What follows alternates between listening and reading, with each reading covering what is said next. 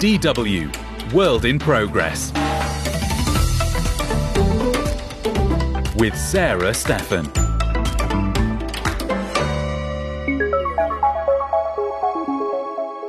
Welcome to the show that's all about the power of books. We visit a bookstore in Istanbul where a Russian and Ukrainian have teamed up to bring people together. I always said that I I want this place to be a place of dialogue and uh, where Russian speaking and Ukrainian speaking guests could just sit and have a real conversation. Book bans have rattled schools in the US. Book bans is not a new tactic. It's all to eradicate our history. It's eradicating our culture. And when young people do not have access to books that represents them, they feel isolated. We also hear from a Moroccan bookseller who knows his books inside out, and we dive into a poetry competition in the UK. All that coming up now.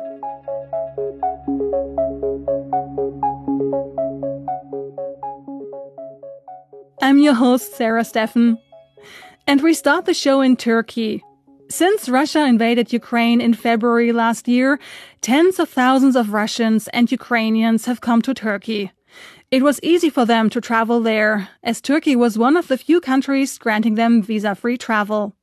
Some younger Russians opposing the regime of Vladimir Putin and his war have found refuge in Turkey's biggest city, Istanbul. There, a young Russian woman and her Ukrainian business partner wanted to create a space for Russians and Ukrainians to meet and decided to open up a bookstore where they sell books that are banned in Russia, among other things. Ylenia Gostoli reports from Istanbul. Tucked away in a cobbled street in a trendy neighborhood in the center of Istanbul, a bookstore catches the eye of curious passers-by.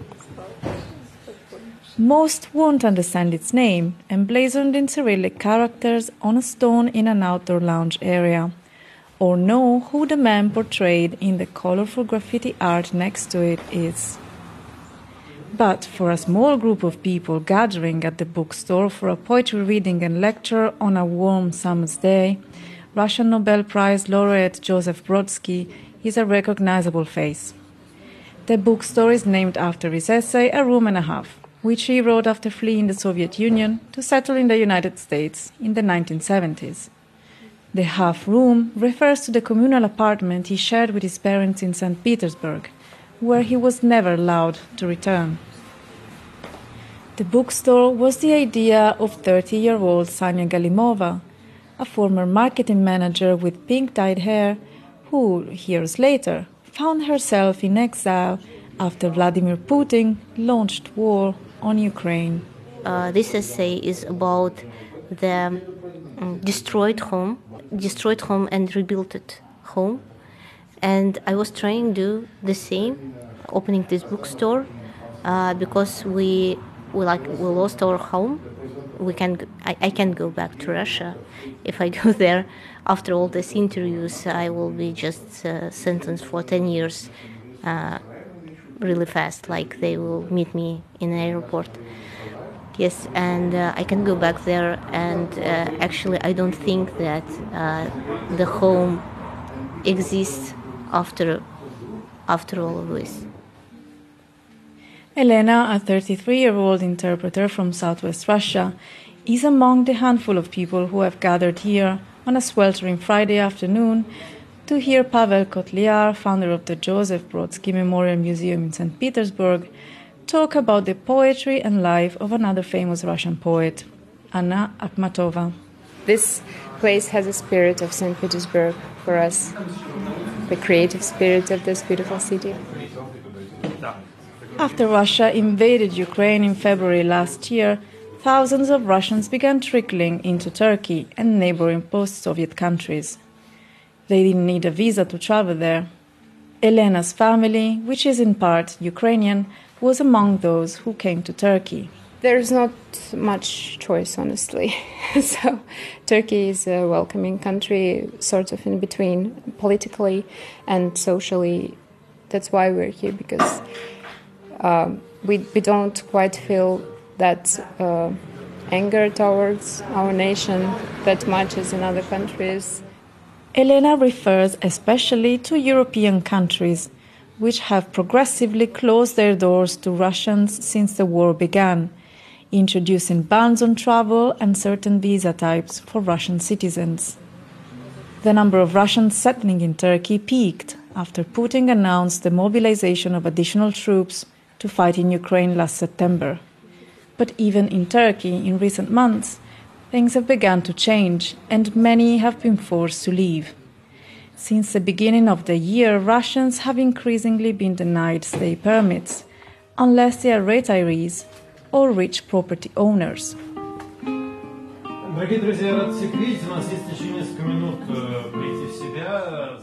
By the time Sanya announced the opening of a new Russian bookstore in Istanbul last December, hundreds of thousands of Russians, including many opponents of Putin, had settled in the country. I wanted to speak up on this situation, like to speak up on this war. I started to think, what can I do? Just to speak up? Uh, and uh, when I settled down in Istanbul, I found out that uh, there is no Russian bookstore and no Ukrainian bookstore. Uh, so I quit my job and started a Telegram channel named In Rumenhalf. On the channel, Sanya was sharing her idea for a bookstore and snippets of life in Istanbul. A known man reached me in Telegram and uh, he was writing like, "Oh hi, I I'm reading your channel on a bookstore. I think it's a great idea.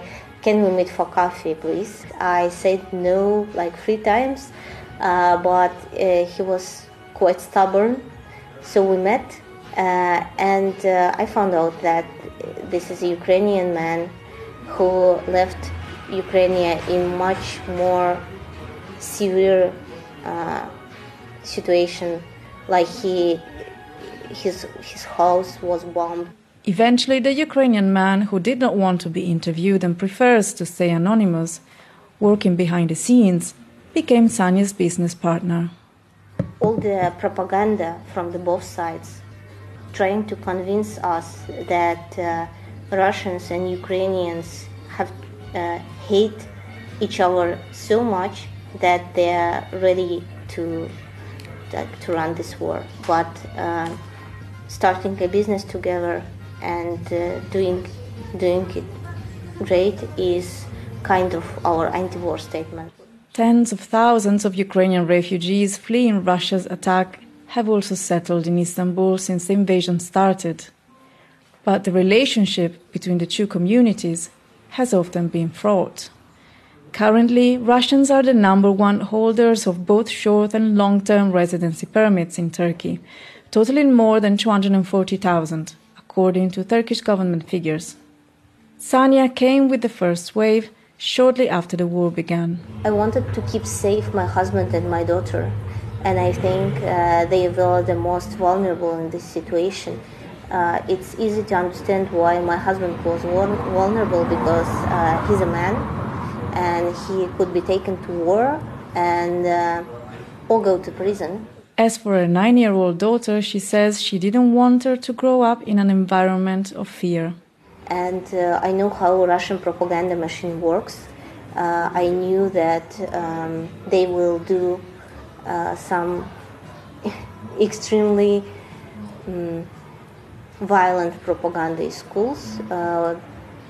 I used to say her, uh, I always kept saying her that uh, she always has a right for her opinion and she has right to speak up on it and uh, it was really important for me uh, for her to learn that we live in a world uh, of people with different opinions and uh, we have things that they believe and we speak at home but uh, on streets in school or playgrounds uh, we speak opposite and uh, i understood that it would be a great pressure on her uh, mind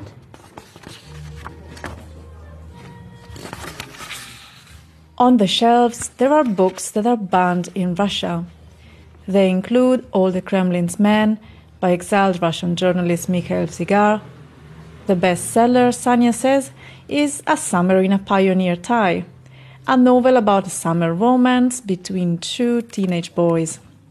The book earned its publishing house a government investigation for violating a new law passed in December last year, which effectively bans any public expression of LGBTQ behavior or lifestyle in Russia. Ironically, the book in Russian has sold out several times in Turkey, a country where free speech is curtailed and where pride parades are banned. And uh, we order lots of banned books because they are most important in these times. And actually, we have some books for children about war and politics. Sanya hopes the bookstore will soon start selling books in Ukrainian as well as Russian. But that comes with several challenges, both logistical and political. Ukraine's culture ministers urged the country's allies to boycott Russian culture until the war ends. I always said that I, I want this place to be a place of dialogue and uh, where Russian speaking and Ukrainian speaking uh, guests could just sit and have a real conversation. That conversation, Sanya admits, has struggled to take off, despite the bookstore's links to Ukrainian groups, for instance, raising funds for refugees. О, как я много зрелищ пропустила. И занавес вздымался без меня. Brodsky, the man the bookstore is named after, is a controversial figure for Ukrainians. He sparked controversy in the early 90s with a poem where he lamented the independence of Ukraine from Russia. The poem, which he likely knew to be politically incorrect, was never published. For many Ukrainians, Brodsky stands as the symbol of the Ukrainophobia of ordinary Russians and the refusal to accept an independent Ukraine. The incriminated lines say that Ukrainians on their deathbed should abandon their love of Ukrainian poet Taras Shevchenko and instead embrace the Russian literary figure Alexander Pushkin. Isn't that problematic? I put that question to Elena the translator, whose family is Russian Ukrainian. In many representatives of Russian literature, in many books, you could feel that imperialistic uh, tone of voice. You know, it's just it's just heritage. You know, like we wouldn't cancel Pushkin because it's just our heritage, but it's just part of our culture. For now, a room and a half remains a place where anti-war Russians can reclaim their culture and narrative from Putin's imperial ambitions. Ylenia Gostoli, DW, Istanbul. A school district in Utah, a state in the western region of the United States, caused quite the ruckus when news broke that its school board decided to stop distributing the Bible to younger students. It said the Christian text contained violent and pornographic content and was not considered age appropriate. This ban was based on a state law targeting sensitive school material which had in the past been applied to books dealing with gender identity issues, for instance. Books that have come under the scrutiny of conservative Christian parents. The ban has now been reversed, and the 72,000 students in the Davis School District north of Salt Lake City are now able to find the book again on the shelves at their school's libraries. But this has opened up a wider debate on book bans. According to the American Library Association, the number of attempts to ban or restrict books across the US in 2022 was the highest in 20 years. How did this come about? Ben Restle has more in this story by Katrin Brandt. Across the United States, schools have been in the headlines for banning books. The latest book that's been up for debate, the Bible, at least in the Republican led state of Utah, where the book board in one school district recently decided to remove the Bible from the library. They came back with a decision that it is appropriate for high school students. That's Chris Williams, the school's district spokesperson, speaking on local television. But they also decided the Bible was based on vulgarity or based on violence. Which is why it was decided in early June that the Bible will no longer be distributed to younger children and teenagers. The Bible ban, in Utah of all places, where more than half the population are devout Mormons, sounds like real life satire. And indeed, the complaint, which was filed anonymously, is dripping in sarcasm. Last year, the state of Utah passed a law banning pornographic and indecent content in schools. If this was true of any book, the complainants argued, then it had to be the Bible. They even provided pages and pages of quotes. It was enough to convince the committee responsible. Chris Williams further justified their decision. Trying to do everything we can to follow the new state law regarding sensitive materials in our schools. The notion of declaring books unsuitable and banning them from school bookshelves is nothing new in the US. So far, it's mostly centered on alleged pornographic content and vulgar language.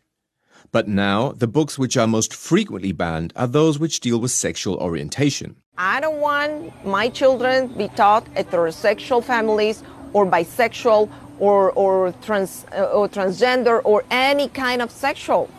I want my children to be teaching academics. That's it. That's Catalina Stubbe of Mums for Liberty, an ultra conservative organization that so far has been very successful in petitioning against books that they believe sexualize children. They've also been pushing for limiting discussion about race and LGBTQ plus issues. The organization started out with Florida mothers fighting COVID 19 restrictions in schools and quickly became a national player in Republican politics. Mums for Liberty has sought to take over school boards in multiple states and is looking to expand their reach across the US and to other education posts in 2024, clashing with teachers' unions. Mums for Liberty has been called a far right organization by the Southern Poverty Law Center, saying this extremist group follows an agenda that works against the inclusion of all students. And they are doing more than just banning books, says LGBTQ plus activists like Devon Ojeda of the National Center for Transgender Equality. Book bans is not a new tactic. It's all to eradicate our history. It's eradicating our culture. And when you don't and when young people do not have access to books that represents them, they feel isolated. In the previous school year, 2,500 books were removed from school libraries especially in conservative states such as Texas, Florida, and Utah, according to the Writers Association PEN America. Republicans are likely to push the issue further with a view to next year's presidential election. However, the mood is different in other parts of the country, says Chris Finan, an anti censorship activist. The opposition is growing. The other side is overreaching, and it's making people mad, and they're getting active. One course of action people are taking there are now book clubs dedicated to banned books. Ben Restle with this story by Katrin Brandt. Now, if you pay attention while you're walking around Morocco's capital Rabat, you may spot some small bookstores, although they're sometimes hard to find. As inconspicuous as they may seem, inside is a true paradise for book lovers. From thrillers to guidebooks, school books to historical and religious texts, everything can be found inside these little stores. The only question is, where exactly? Because these books are not neatly displayed on shelves. Rather, they lie on the floor, partly overlapping one another, or they're simply stacked from floor to ceiling. There's no computer system here either. But the bouquiniste, as the bookseller calls himself, still knows how to help you find whatever you're looking for. Anne Bayer went to explore. Her report is presented by Jennifer Collins. Books, books, books, as far as the eye can see. Two tall towers of them are stacked to the right and left of the entrance to the bookstore, just wide enough to let one person through at a time. The store itself is perhaps the size of a small living room and roughly three metres high. But there's not much space to move around anyway. After taking just two steps inside, you're completely surrounded by books, right down to the last corner. On the floor, on the walls, in the centre of the room. This is the realm of bookseller Brahim. The 50 year old has been working here for over 30 years and knows virtually all of the books he sells here in the shop. I know the title and the author of most of them. Then I pick out the book. I know where it is. All without the internet and computers. I have everything in my head. It seems like something from another era, but people here know that if they need a specific book, all they have to do is come to Brahim's bookstore. It's located on one of the main streets in the Agdal district of Rabat. Brahim, a friendly man with a three day beard, short greying hair, and black horn rimmed glasses, will search his collection for whatever they're looking for, like these students from the neighbouring high school. Bonjour. Bonjour. Bonjour. S'il vous plaît, est-ce que vous avez La peste d'Albert Camus? They're looking for The Plague by Albert Camus, which is on their school reading list. It costs them 30 dirhams, the equivalent of 3 euro. 18 year old Magdalena also likes to read in her free time. Euh, moi, j'aime bien en soi. Que là, y a I actually like to read, unless there's too much to do. Right now, I'm preparing for my final exams. But if a book is really interesting, then I'm happy to read it. Eh bien, euh, ça me dérangerait pas de le lire. The repertoire in Brahim's bookstore ranges from French and Moroccan classics like Sartre, Balzac, and Mohammed Shukri to dictionaries, novels, thrillers, children's books, and historical and religious books such as the Quran. J'en ai, j'en ai un petit peu en arabe. Some are in Arabic, French, English, German, and there are even a few in Chinese. Et chinois, de temps en temps. From the outside, Brahim's shop is hardly recognisable as a bookstore at all. The shop window is barred. The stacks of books behind it can barely be seen through the dusty window. It's also not possible to read the spines of the books because they're all lying with their sides facing the window. Brahim may want to change that at some point, but still. La boutique, il est très bien connu. La plupart des gens, ils la connaissent. People know I'm here. We've been here for 30 years. Maybe I'll change something, but I just don't know what to do with all the books. Pour savoir où est-ce que tu mets les livres. Brahim isn't worried about the competition from the internet or ebooks. He's convinced that there will always be people who prefer to read real books rather than just on a tablet, just like himself. He likes to read before going to sleep or in his chair right in front of the store. So far, he and his family have been able to make a living from it. Oui, c'est de, c'est de là qu'on vit. Yes, I have a family, three children. I'm lucky. We don't make great bounds, but we live, just like everyone else. Voilà, on vit comme tout le monde. Alhamdulillah. Finally, Brahim shows us a second room, which is also full of books, stacked from floor to ceiling. But how many are there exactly? Je sais pas exactement, mais si vous voulez qu'on He has no on va le idea, but you can count on him to find you whatever book you're looking for. Jennifer Collins with a report by Anna Bayer. And for our last report, we talk poetry. Celebrating its 10th anniversary this year, Poetry by Heart is a competition in England where students between the ages of 7 and 18 can take part by choosing a poem, learning it by heart, and performing it at school. Staff then choose their favorites and submit entries via video upload. Aimed at changing the way teachers, as well as young people, perceive poetry, this idea seems to be paying off. This year, a record number of young people took part, with judges watching 2,000 videos to select the finalists. Dany Mitzman went to the grand finale at Shakespeare's Globe Theatre in London and sent this report. We've a job for you, he said. God, in his big gold heaven, sitting in his big blue chair, wanted a mother. for his little- There can be no better place in England for the grand finale of a national poetry speaking competition than the theatre of the great bard himself. Yeah, as someone who loves Shakespeare, to be on one of the most prestigious stages in the world is incredible. In their final school year, Alistair, Catherine, and Jennifer are all poetry enthusiasts. I love how it tells the story. I think as a child, I remember like Albert and the Lion and the Jabberwocky and those ones, and I grew up sort of listening to poetry.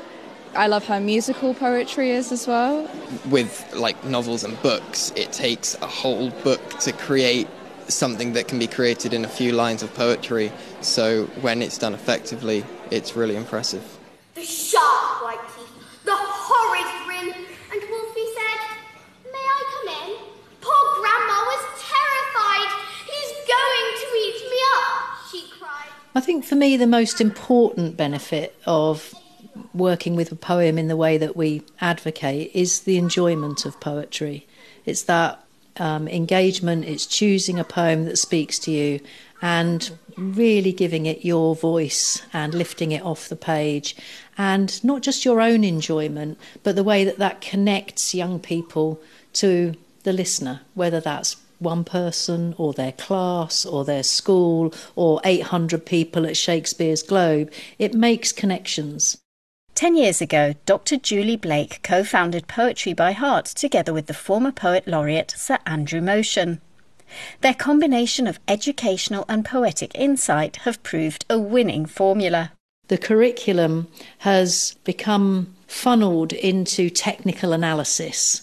And poets don't see poems like that. They see them as things that are to be spoken, to be shared between people, to be given life in breath and pulse and heartbeat. And that's what we wanted to bring into poetry and education. The distinction I always make in my own mind is between learning things by rote, which is basically a pain in the neck and sounds like a chore, um, and learning by heart, learning something by heart, which implies that you're doing it as a kind of emotional necessity and that you're going to be nourished by it once this, whatever it is, is, is inside you. Poet and judge Daljit Nagra wholeheartedly agrees. Poetry, when I used to teach poetry at schools, it, there was no value given to the emotional response to the poem, but much more to your ability to break it down as though you're trying to dismantle a car engine. So I sympathise with children when they say they hate poetry, whereas with poetry by heart, it's all about the emotional engagement with the poem. Hopefully, every child comes alive when they read the poem and they feel 100% fully committed in the landscape, the world of the poem, as though they're walking through it. Get off. You terrible inhabitor of silence, I'll not have it. Get away to whoever it is will have you. For months, teachers all over the country have been preparing their classes for Poetry by Heart. This year, a record 90,000 young people took part, with 37,000 learning a poem by heart for the competition. A hundred students from every part of England are performing here today, some in the individual competition categories, others doing freestyle in groups. Brush up no Shakespeare. Start The Kingfishers from Riverside Primary School near Liverpool opened the event with their Shakespeare medley. Head teacher Christina Lahive can't take the smile off her face. I couldn't be more proud because when I was at secondary school, I was really excited to be studying Shakespeare, and the words that my teacher said to me have remained with me ever since. She declared, We were going to do Shakespeare this term, but he's just not for you lot. And now to have them performing at the Globe, I cannot tell you what that means to me. Or to the 13 pupils she's brought, including Joseph, Oscar, and Stephen. The best thing about poetry is that it takes you to another world. What's the best thing for you? Um, probably the experience because you don't really get to come to London and perform in the Globe Theatre every day.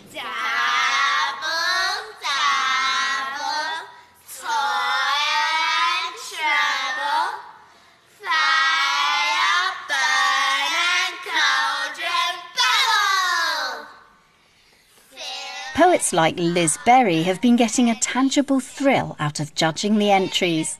You automatically feel it. It's something about the electricity of the performance, a feeling that the performer is able to get under the skin of the poem, to really feel it. There's something about capturing sort of the emotions and the depth of the poem that I think I'm looking for.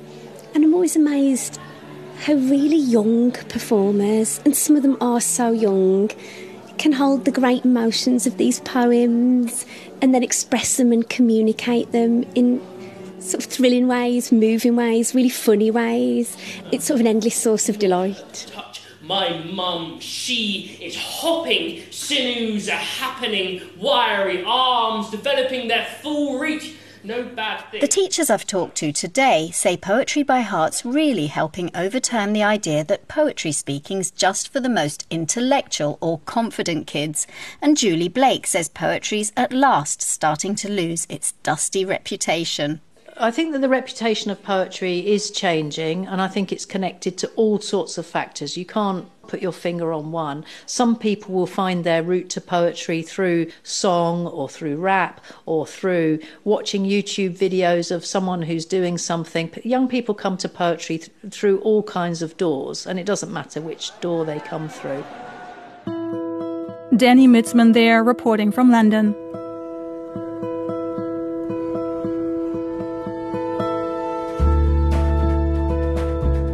That's our show for this week. For more World in Progress episodes, go to dw.com slash world in progress or wherever you get your podcasts.